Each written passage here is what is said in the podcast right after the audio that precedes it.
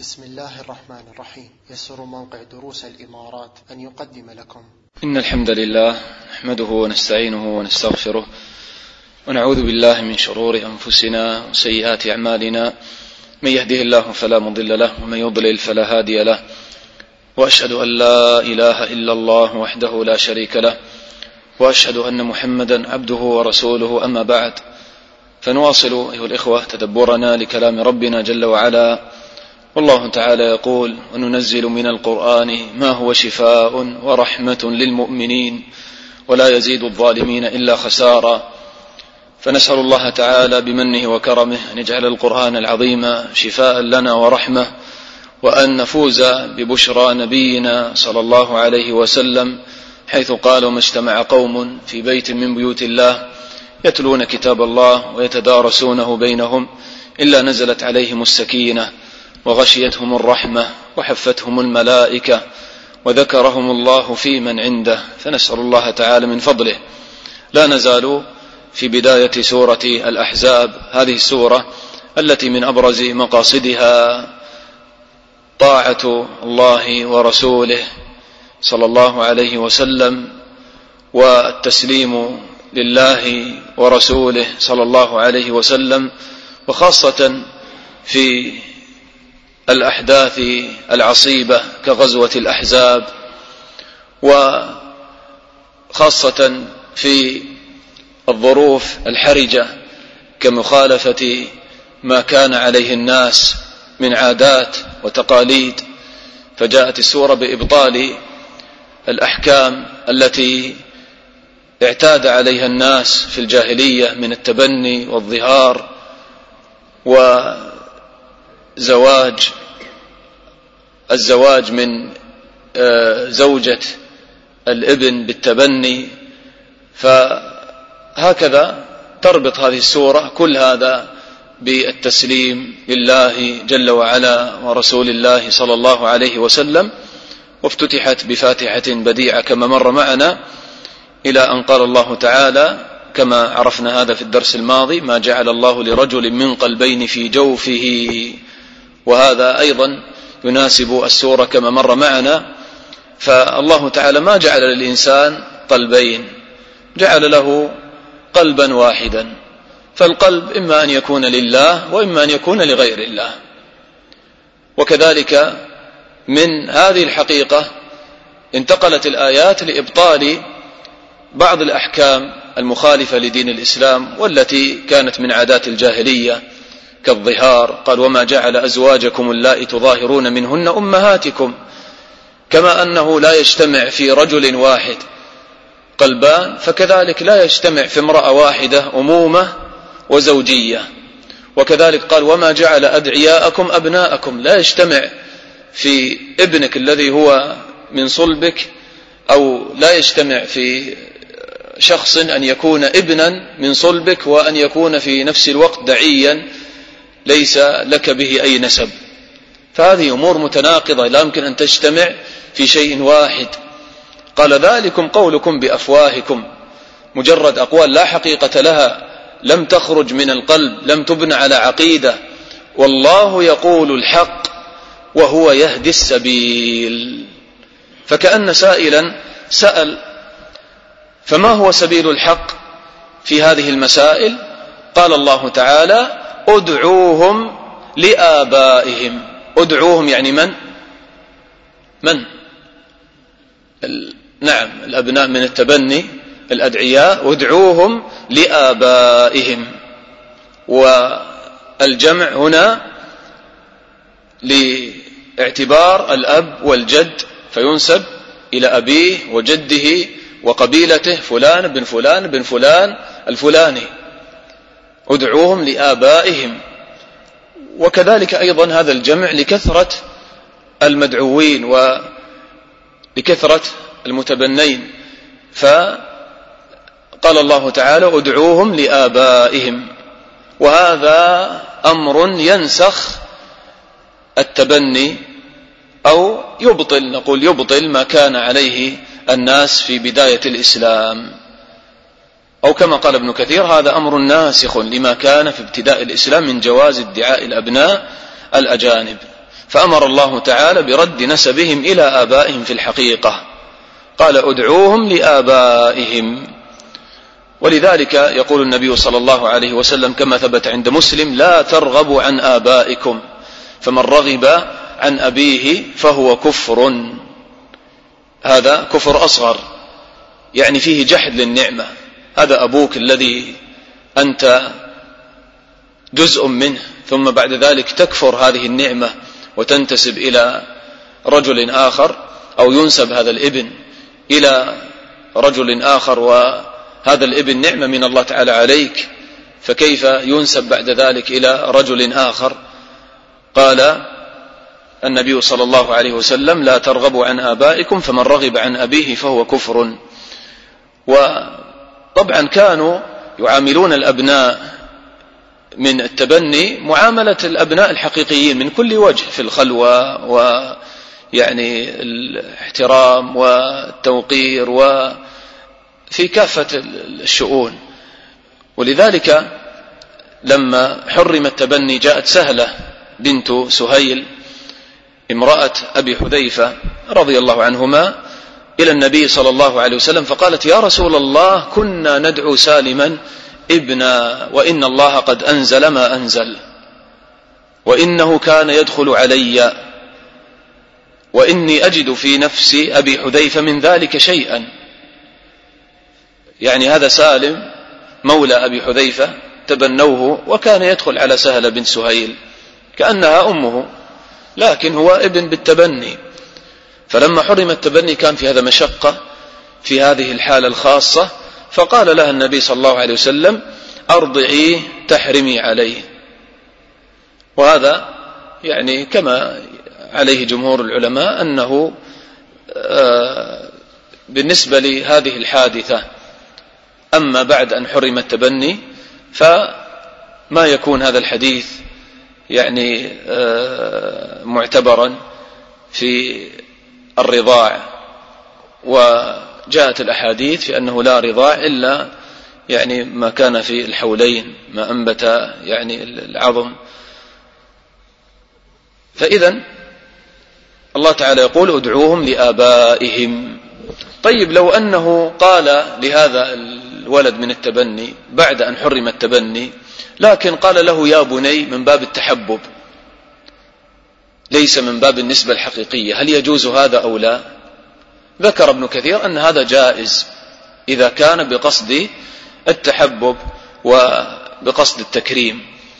قال ثبت عند أبي داود وغيره عن ابن عباس رضي الله عنهما قال قدمنا على رسول الله صلى الله عليه وسلم غيلمة بني عبد المطلب على حمرات لنا من جمع يعني المزدلفة في الحج فجعل يلطخ أفخاذنا ويقول أبينية لا ترموا حتى تطلع الشمس. أبينية. قال وهذا ظاهر الدلالة في يعني في قال فإن هذا كان في حجة الوداع. وأيضا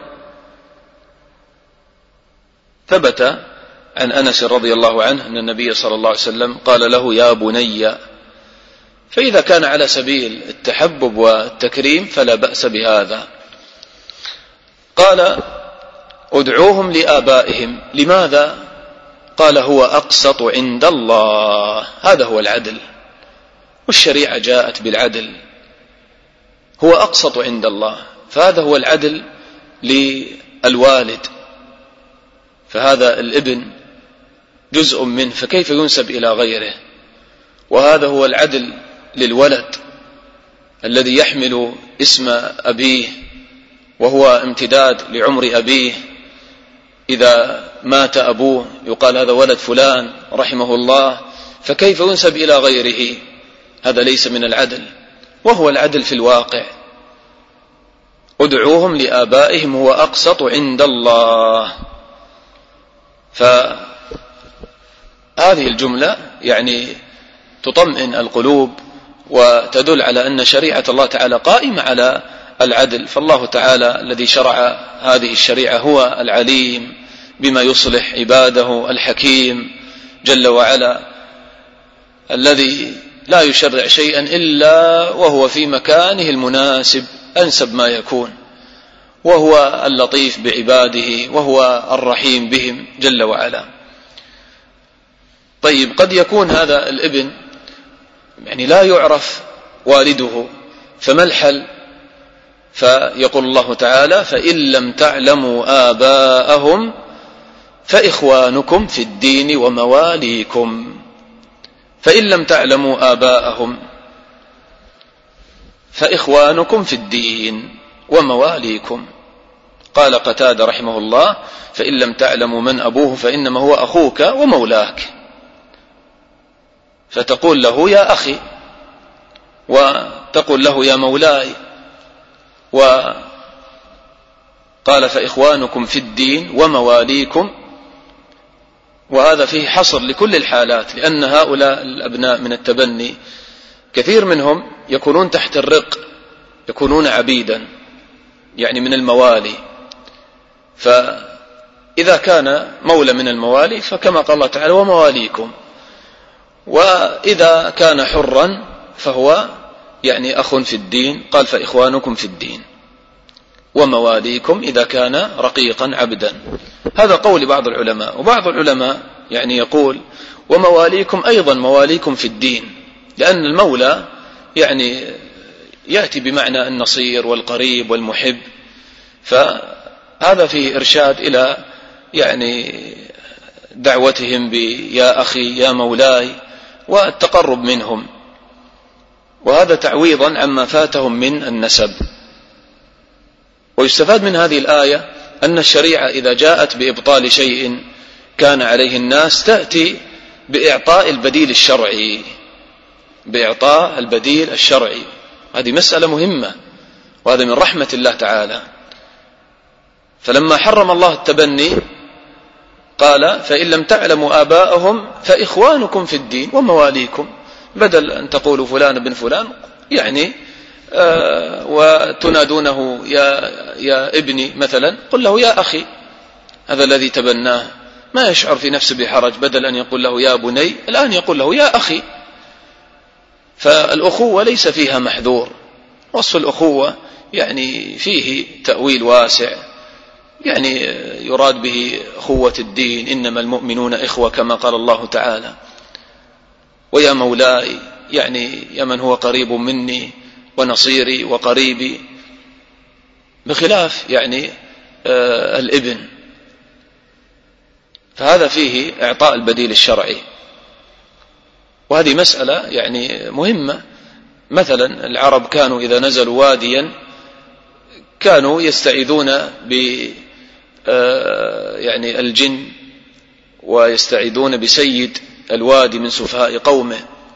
فلما حرم هذا طبعا هذا من الشرك أعطاهم النبي صلى الله عليه وسلم البديل الشرعي. قال إذا نزل أحدكم منزلا فليقل أعوذ بكلمات الله التامات من شر ما خلق. لما حرمت بعض البيوع قال الله تعالى أحل الله البيع وأحل الله البيع.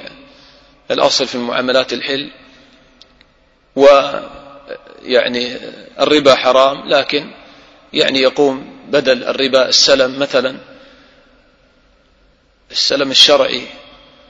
وكذلك يعني مثلا لما يعني كان في بداية الأمر يحلفون بغير الله يقولون والكعبة فقال لهم النبي صلى الله عليه وسلم قولوا ورب الكعبة. فهذا يعني من الفقه في الدين ومن الفقه في الدعوة إلى الله أنك إذا ذكرت للناس شيئا محرما فالشريعة والحمد لله فيها كل خير وفيها ما فيه يسر ورحمة للناس.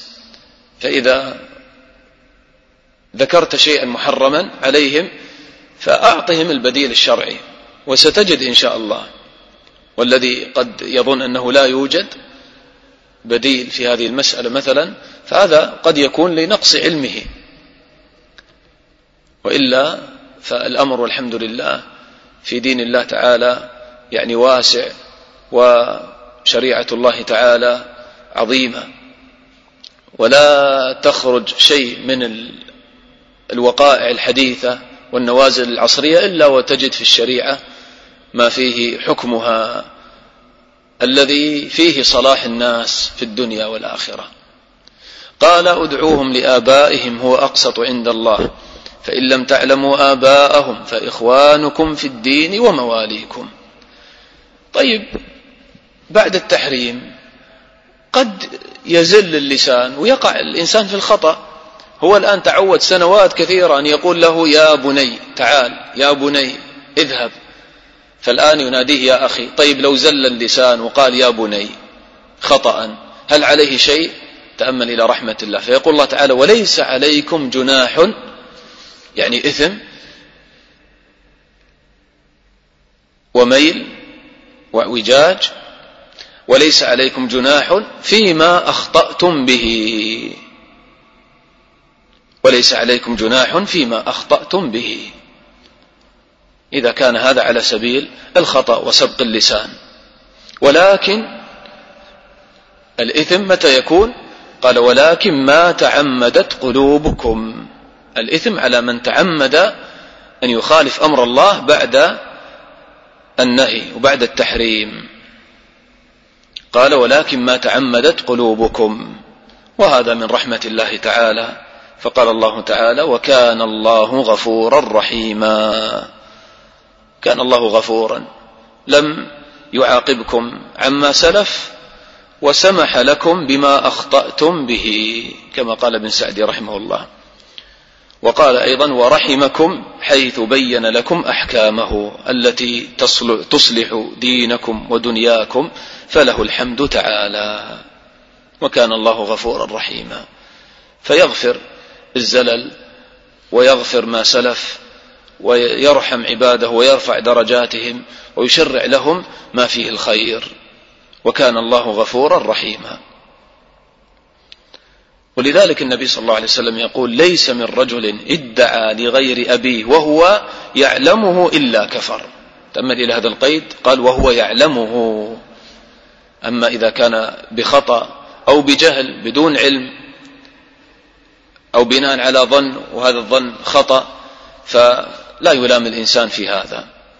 قال ابن كثير رحمه الله في القرآن المنسوخ فإنه كفر بكم أن ترغبوا عن آبائكم. يعني هذه آية كانت موجودة ولكن نسخت تلاوة والحكم باق. قال وكان الله غفورا رحيما. وطبعا هذه أيضا قاعدة من قواعد الشريعة وليس عليكم جناح فيما أخطأتم به ولكن ما تعمدت قلوبكم. كما قال الله تعالى ربنا لا تؤاخذنا إن نسينا أو أخطأنا. فالإنسان لو أخطأ في عبادته في صلاته فليس عليه إثم وينظر هل هناك ما يجبر هذا الخطأ. مثلا فإذا كان هناك ما يجبر هذا الخطأ يأتي به وإلا فقد غفر الله تعالى له لأن الله يقول وكان الله غفورا رحيما. ثم يقول الله تعالى النبي أولى بالمؤمنين من أنفسهم. ما علاقة هذه الآية بما سبق؟ لما أبطل التبني أبطلت بنوة زيد للنبي صلى الله عليه وسلم. فهذا يثير سؤالا في نفوس الناس. طيب الآن زيد ابن حارثة ماذا سيقال عنه؟ وكانت صلته صلة وكانت صلته صلة شريفة. يقال زيد بن محمد. فهل سيذهب هذا الأمر مطلقا هكذا؟ فما صلة النبي صلى الله عليه وسلم بزيد بل بأمته. بطلت هذه الصلة ولكن عوض الله تعالى زيدا رضي الله عنه وأمة محمد صلى الله عليه وسلم خيرا من هذا كله. فقال النبي أولى بالمؤمنين من أنفسهم. سبحان الله. يعني كان زيد ابن النبي صلى الله عليه وسلم بالتبني. فأصبح ماذا الآن؟ أصبح النبي صلى الله عليه وسلم أقرب إلى زيد من نفسه. وهذا عام لكل الأمة المسلمة. النبي أولى بالمؤمنين من أنفسهم. وكلمة أولى هذه كلمة ولا يا هذه المادة تدور على القرب والولي يعني النصير المحب القريب. وهذا يلي هذا يعني هو قريب منه يجلس وراءه مباشرة. فالله تعالى يقول النبي أولى بالمؤمنين من أنفسهم. وهذه آية عظيمة الإخوة. وفيها دافع عظيم وباعث جليل لاتباع سنة النبي صلى الله عليه وسلم وما يوحى إليه والتسليم للنبي صلى الله عليه وسلم. وهذا يتناسب مع مقصد هذه السورة. واتبع ما يوحى إليك من ربك. والله تعالى يقول وما كان لمؤمن ولا مؤمنة إذا قضى الله ورسوله أمرا أن يكون لهم الخيرة من أمرهم. ومن يعص الله ورسوله فقد ضل ضلالا مبينا. وهذه الآية تقرر هذا الأمر تقريرا عظيما. بل يقول الله تعالى النبي أولى أقرب وأولى وأحق بالمؤمنين من أنفسهم. هذه الأولوية في ماذا؟ وهذه الأحقية في ماذا؟ أولا النبي أولى بالمؤمنين من أنفسهم في محبته صلى الله عليه وسلم. فيجب على المؤمن أن يحب النبي صلى الله عليه وسلم أعظم من محبته لنفسه التي بين جنبيه. كما قال النبي صلى الله عليه وسلم والذي نفسي بيده لا يؤمن أحدكم حتى أكون أحب إليه من ولده ووالده والناس أجمعين. وفي حديث عمر لما قال النبي لما قال عمر للنبي صلى الله عليه وسلم يا رسول الله إنك لا أحب إلي من كل شيء إلا من نفسي. فقال لا حتى أكون أحب إليك من نفسك. فقال عمر فأنت أحب إلي من نفسي. فقال الآن يا عمر. الآن اكتمل الإيمان. فما يكمل إيمان العبد حتى يكون النبي صلى الله عليه وسلم أحب إليه من نفسه. وأيضا النبي أولى بالمؤمنين من أنفسهم في حكمه فتقدم حكم النبي صلى الله عليه وسلم وسنة النبي صلى الله عليه وسلم على مرادك أنت. فالسنة مقدمة على الأهواء وعلى الشهوات وعلى الأذواق وعلى العادات وعلى السياسات وعلى كل شيء. النبي أولى بالمؤمنين من أنفسهم. ولذلك الله تعالى يقول فلا وربك لا يؤمنون حتى يحكموك فيما شجر بينهم ثم لا يجدوا في أنفسهم حرجا مما قضيت ويسلموا تسليما.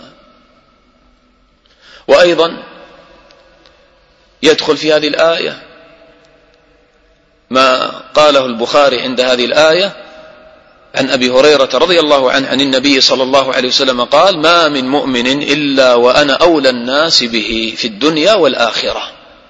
اقرأوا إن شئتم النبي أولى بالمؤمنين من أنفسهم. فأيما مؤمن ترك مالا فليرثه عصبته. من كانوا فإن ترك دينا أو ضياعا فليأتني فأنا مولاه. تفرد به البخاري. تأمل؟ إذا النبي صلى الله عليه وسلم يقول فليأتني فأنا مولاه. يعني في سداد دينه حتى في سداد ديونهم. فالنبي صلى الله عليه وسلم أولى بهم. من أنفسهم. ويسد يعني دين الميت وإن كان له يعني يعني أقرباء وأهل فهو الذي يتكفل بسداد الديون. هذا لما فتح الله تعالى له الفتوح وإلا كان قبل ذلك كان يقول صلوا على صاحبكم. فلما فتح الله على نبيه هكذا تكفل صلى الله عليه وسلم بسداد ديون أمته من بيت مال المسلمين. وهكذا النبي أولى بالمؤمنين من أنفسهم على المسلم أن يبذل روحه لأجل النبي صلى الله عليه وسلم كما فعل هذا أصحاب النبي صلى الله عليه وسلم. وانظر مثلا في الغزوات وغزوة أحد خاصة كيف ظهر فيها هذه التضحية من الصحابة رضي الله عنهم. فلما انقلب الوضع في غزوة أحد وقتل المشركون الرماة لما نزل كثير منهم فقتل المشركون من بقي وانقلب الوضع في غزوة أحد وفر بعض الصحابة رضي الله عنهم وبقيت ثلة وجماعة مع النبي صلى الله عليه وسلم فبذلوا أرواحهم لأجل النبي صلى الله عليه وسلم. ضحوا لأجله صلى الله عليه وسلم. فهذا سعد ابن الربيع رضي الله عنه يطعن أكثر من سبعين طعنة يا الإخوة في جسده. وفي الرمق الأخير يقول إني لأجد ريح الجنة.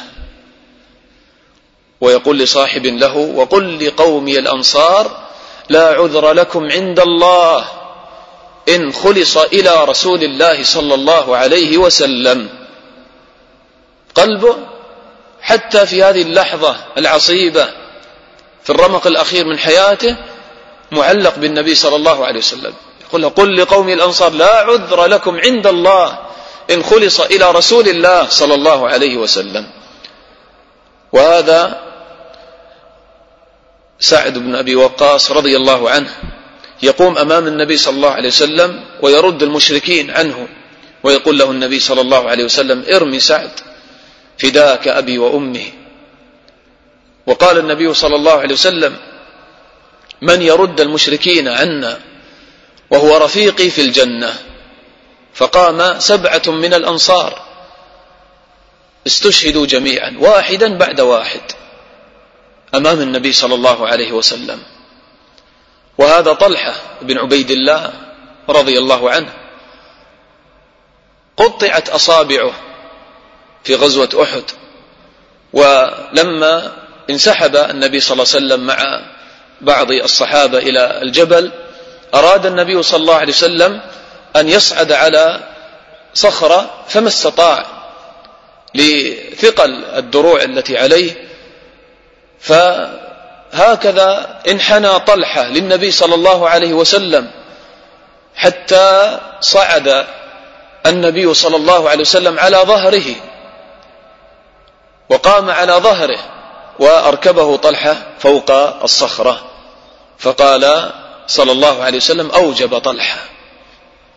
وهذا أبو دجانة رضي الله عنه لما كثرت النبال ورميها على النبي صلى الله عليه وسلم قام على النبي صلى الله عليه وسلم وحنى ظهره عليه كالدرع وجعل ظهره في مقابل المشركين وانحنى على النبي صلى الله عليه وسلم. وهكذا أصابته السهام في ظهره وهو ثابت يدافع عن النبي صلى الله عليه وسلم. وهكذا صور كثيرة.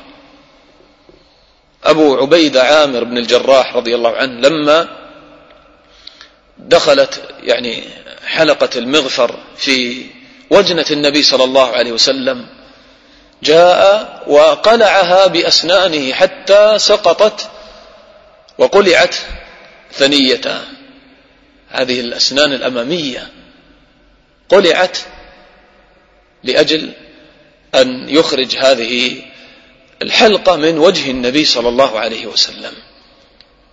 النبي أولى بالمؤمنين من أنفسهم.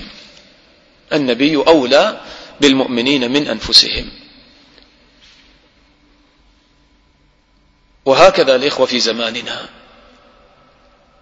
لو ينظر الواحد منا إلى نفسه وحاله مع النبي صلى الله عليه وسلم وسنة النبي صلى الله عليه وسلم من عبادته ومعاملاته وأخلاقه والاهتمام بأحاديثه يستحي من نفسه. أين الصدق في هذه الآية؟ النبي أولى بالمؤمنين من أنفسهم.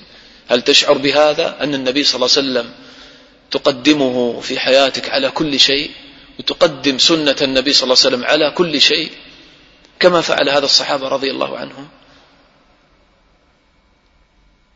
النبي أولى بالمؤمنين من أنفسهم. فالمسلم هكذا يهتم بسنة النبي صلى الله عليه وسلم يحرص على تعلم السنة واتباع السنة في كل أحواله. إذا نمت نام كما نام النبي صلى الله عليه وسلم. تقول أذكار النوم. إذا قمت هكذا تذكر الله تعالى كما فعل النبي صلى الله عليه وسلم. تتوضأ كما يتوضأ. تصلي كما يصلي. تتخلق بالأخلاق الحسنة. كان خلقه القرآن صلى الله عليه وسلم. هكذا في معاملتك مع زوجتك مع أولادك في التعامل مع الناس. النبي أولى بالمؤمنين من أنفسهم. أنت تريد أن تختار شيئا لنفسك معاملة معينة أو خلقا معينا أو آه، طريقة معينة أو تتكاسل عن بعض الطاعات. لا قل النبي أولى بي من نفسي. فأنا أتبع النبي صلى الله عليه وسلم. ماذا فعل في هذا المقام؟ أفعل كما فعل. وتسلم الأمر للنبي صلى الله عليه وسلم. النبي أولى بالمؤمنين من أنفسهم. فهذه الإخوة آية عظيمة والله لو تفكر فيها الإنسان. يعني ينبعث لاتباع السنة والاهتمام بها. وانظر إلى علماء السنة كيف أفنوا أعمارهم في خدمة السنة. يعني هذا الشيخ الألباني رحمه الله هذا الإمام إمام السنة في عصره.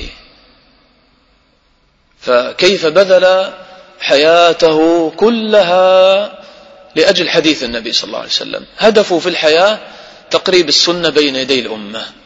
أن يعرف الأمة على الصحيح من الضعيف من سنة النبي صلى الله عليه وسلم. وعكف على علم الحديث والمصطلح والتخريج والجرح والتعديل وتمييز الصحيح من الضعيف. عامة عمره. يعني ستين سنة سبعين سنة يعكفها الشيخ فقط على هذا المقصد. وهكذا رفع الله ذكره. هكذا الذي يعني يجعل همه في الحياة دين الله تعالى. وأن ينصر دين الله أن ينصر كتاب الله وينصر سنة نبي الله صلى الله عليه وسلم. وهكذا باقي يعني علماء الأمة. فيقول الله تعالى النبي أولى بالمؤمنين من أنفسهم. في قراءة ابن مسعود النبي أولى بالمؤمنين من أنفسهم وهو أب لهم. وجاء هذا أيضا في قراءة أبي وابن عباس وإن كانت الأسانيد فيها شيء ولكن هذا يعني مشهور في قراءة شاذة يعني تفسيرية وثبت عن مجاهد عند ابن جرير الطبري أنه قال هو أب لهم. النبي أولى بالمؤمنين من أنفسهم وهو أب لهم. واختلف العلماء في هذا الإطلاق. هل يقال النبي أب للمؤمنين إذا كان هو أولى بهم من أنفسهم؟ فهل يقال هو أبوهم؟ فقال ابن كثير هو أحد الوجهين في مذهب الشافعي واستأنسوا عليه بالحديث. يعني الذي حسنه الشيخ الألباني عند أبي داود عن أبي هريرة رضي الله عنه أن النبي صلى الله عليه وسلم قال إنما أنا لكم بمنزلة الوالد أعلمكم فإذا أتى أحدكم الغائط فلا يستقبل القبلة ولا يستدبرها ولا يستطب بيمينه. والوجه الثاني أنه لا يقال ذلك واحتجوا بقوله ما كان محمد أبا أحد من رجالكم. والآية ما كان محمد أبا أحد من رجالكم يعني الأبوة الحقيقية. أما هذا الإطلاق من السلف كما في بعض القراءات الشاذة وقول مجاهد هو أب لهم يعني آه، هو أب لهم يعني في الشفقة وفي الحرص. نعم هو أب لهم من هذه الناحية بل هو أقرب إلينا من يعني أولى بنا من أنفسنا وأقرب إلينا من آبائنا وأمهاتنا. فمثل هذا الإطلاق يعني لا بأس به وقال به يعني جمع من السلف. ولذلك كان المؤمنون إخوة إنما المؤمنون إخوة لأن النبي صلى الله عليه وسلم أبوهم في الدين. إذا هو أب لهم يعني في الدين ويعني الحرص على الخير وتعليم ما ينفعهم. فالنبي صلى الله عليه وسلم هو الذي عرفنا على الله وعلى الطريق الذي يوصلنا إلى الله وما به رضا الله تعالى عنا. قال النبي أولى بالمؤمنين من أنفسهم. إذا يعني يترتب على هذا القرب وهذه الأبوة للمؤمنين ماذا؟ أن يذكر أيضا حق يعني زوجاته. قال وأزواجه أمهاتهم. وأزواجه أمهاتهم.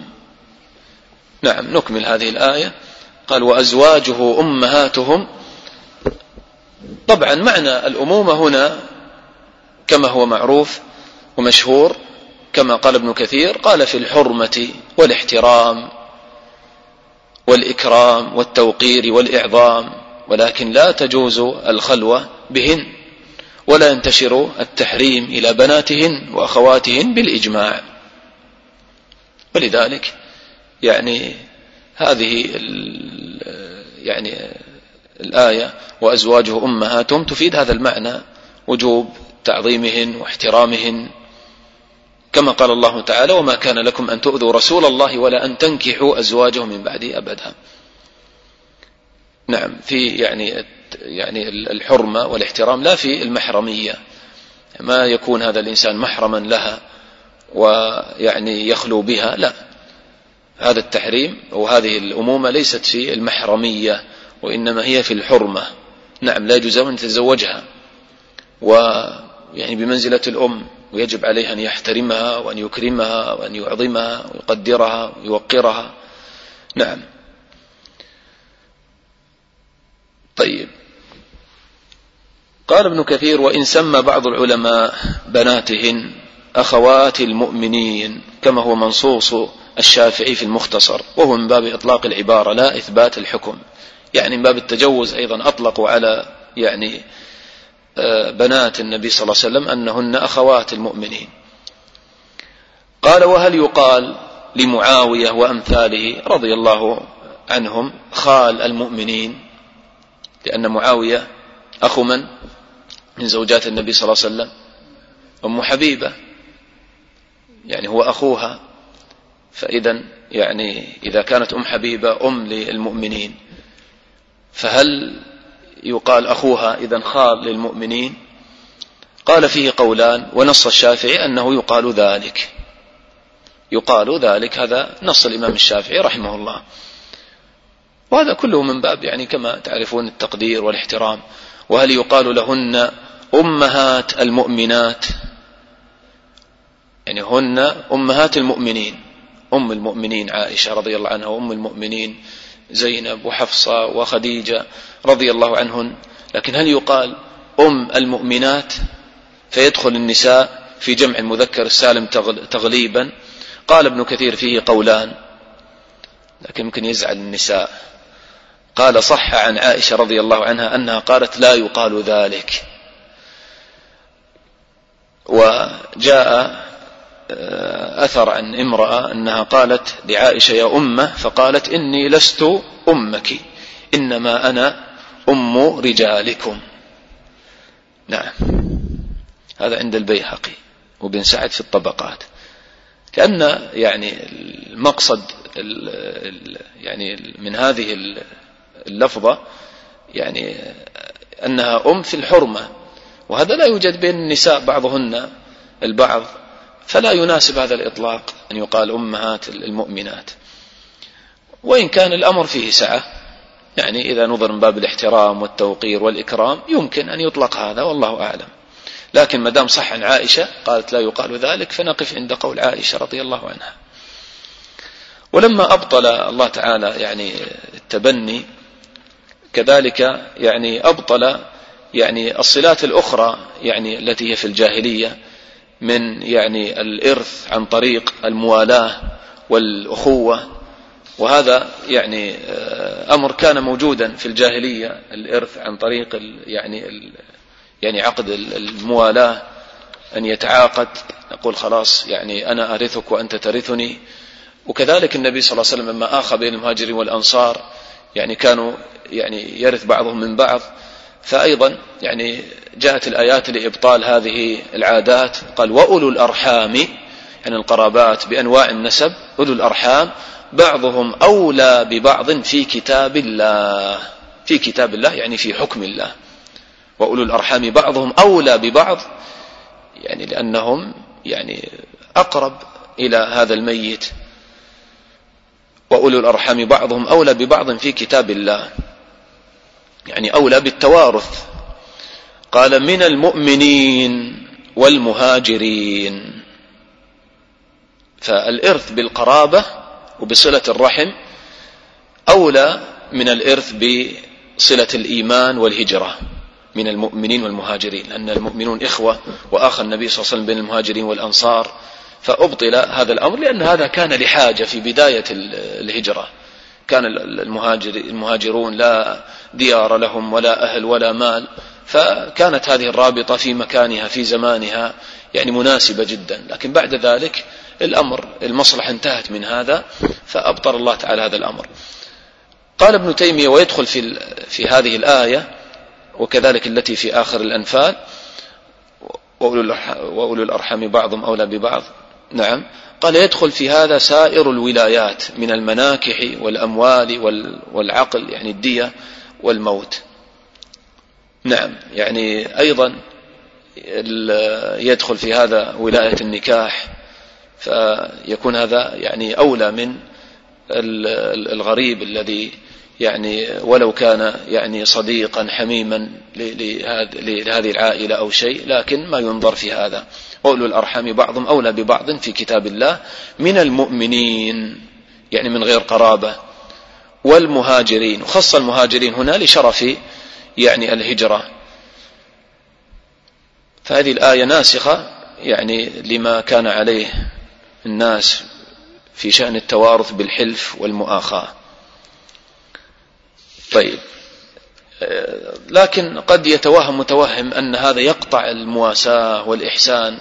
يعني بين من كان بينه وبين يعني أخيه صلة من أخوة قديمة أو عقد يعني تناصر فقال الله تعالى إلا أن تفعلوا إلى أوليائكم معروفا. إلا يعني استثناء منقطع يعني لكن أن تفعلوا إلى أوليائكم معروفا فهذا طيب. ليس معنى هذا أن تنقطع الصلات والإحسان لا. قال إلا أن تفعلوا إلى أوليائكم معروفا. ثم أكد الله تعالى هذه الأحكام وربطها بأصل كبير وجليل قال كان ذلك يعني المذكور من الأحكام الشرعية من إبطال التبني والظهار ويعني الإرث بالأخوة والتحالف. كل هذه الأحكام التي أبطلت وقررت أحكام.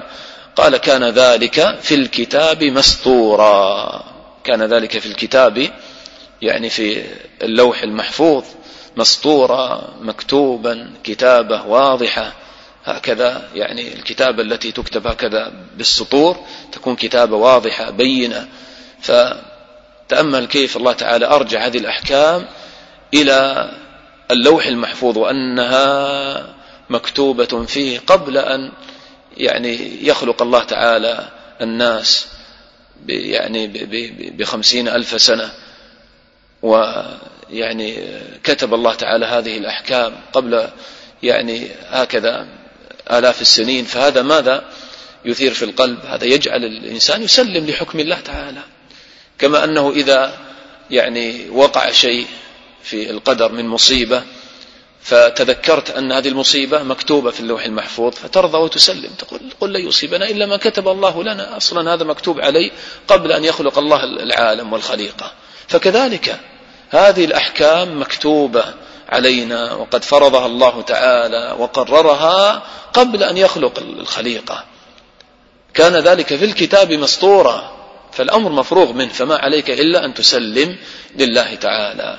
وهذا تأمل كيف يتناسب مع مقصد السورة من تقرير التسليم لله جل وعلا ورسوله صلى الله عليه وسلم. نسأل الله تعالى أن يعيننا على العلم النافع والعمل الصالح. الحمد لله رب العالمين وصلى الله وسلم على نبينا محمد وعلى آله وصحبه أجمعين.